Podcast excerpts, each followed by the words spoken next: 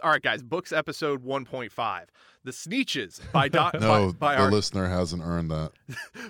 okay, then this gets, this gets left on the cutting room floor. This is just for you two. Then the Sneetches is by Dr. Seuss, and my brother is wild, uh, like nonverbal autistic, but it is like that is like one of his like things that we watch like ad nauseum. Like I can do all of A Bug's Life on repeat, which is useful because it is the like pure communist Pixar movie.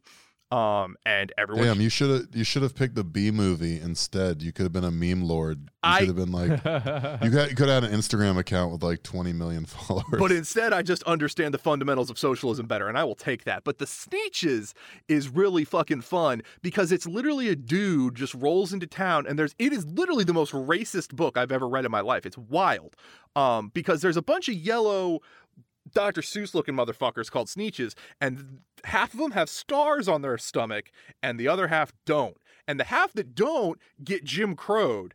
And then this grifter boy comes to town named Sylvester McMonkey McBean, and he makes a machine that puts stars on the other one's bellies, and now th- no one can tell each other apart, and it's everyone's got stars. Now stars are meaningless. Now we're uh oh. Now he comes up with a machine that takes stars off people's bellies, so now the other star people get them off. Now that's the cool thing, and he runs them around in circles until he has all of their money, and then leaves town, and that's how you grift fuckers from the left.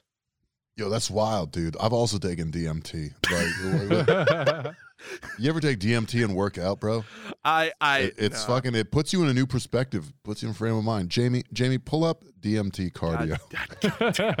I'm just saying, Dr. Seuss, noted guy that made really bad propaganda cartoons, also did some cool shit with weird yellow people and uh the man that seems weird to call them yellow people after all the bad asian cartoons he Yeah, did it almost seems like adding weird as a prefix was superfluous That's- in terms of your, that- your see, well, problematic but- comment. you gotta you gotta see a picture of a everyone look up a picture of a sneetch, and you know what i'm talking about like i can't describe them they're not humanoid like they fall i don't know where they fall in the monster manual but it's not humanoid You're just making this more problematic and not less. god damn it all right well Those yellow people aren't even humans.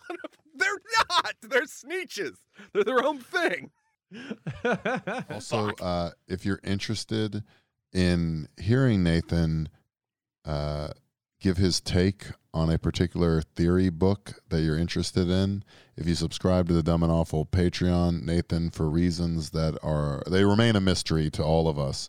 If you sub to the Dumb and Awful Patreon, you're able to suggest a book that Nathan will read and then summarize on the next book reading episode of Dumb and Awful. Again, I can't stress this enough. Nobody knows why he has agreed to do this. Nobody asked him to do this. I assume this is self harm, but given that we aren't physically in the same space as him, we have no ability to stop him. And it, you know, frankly, monetarily benefits us and socialist causes. So we're all just going to look the other way and hope for the best despite a, a clearly problematic uh, idea taking the lead. It's Stalinist all over again. By the way, Yes, to work of the Patreon. theory, uh, weird fan fiction. I don't care if you sub to the Patreon. I'll read whatever and then give you my analysis of it. I don't care. Don't encourage more self harm. What's wrong with you? I If you're making that offer, I've got several literotica essays. They are 42 parts long and they've been built over several years. But I would love to get your take about uh, 50 Shades of Blue. Honestly, just to spare There's a lot of Squirtle action, if I'm being honest. just to spare him, I'm gonna sub under a pseudonym and suggest a Dragonlance book so he has a breather.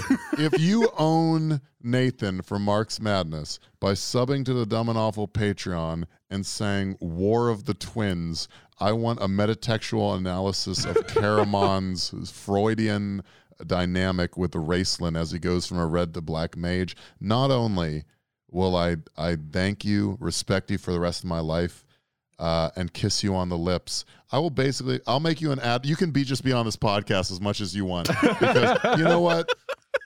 I mean, it's how Margaret Weis it. and Tracy Hickman, who I know off the top of my head, didn't get enough credit for writing that great series of books. and if Game of Thrones can be a prestige television series, one day I hope Tasselhoff Kinderfoot or whatever the fuck his name was can also get his shit? moment in the sun. So sub to the Patreon, support Mark's madness, and uh, ideally kill Brett at some point. Please God.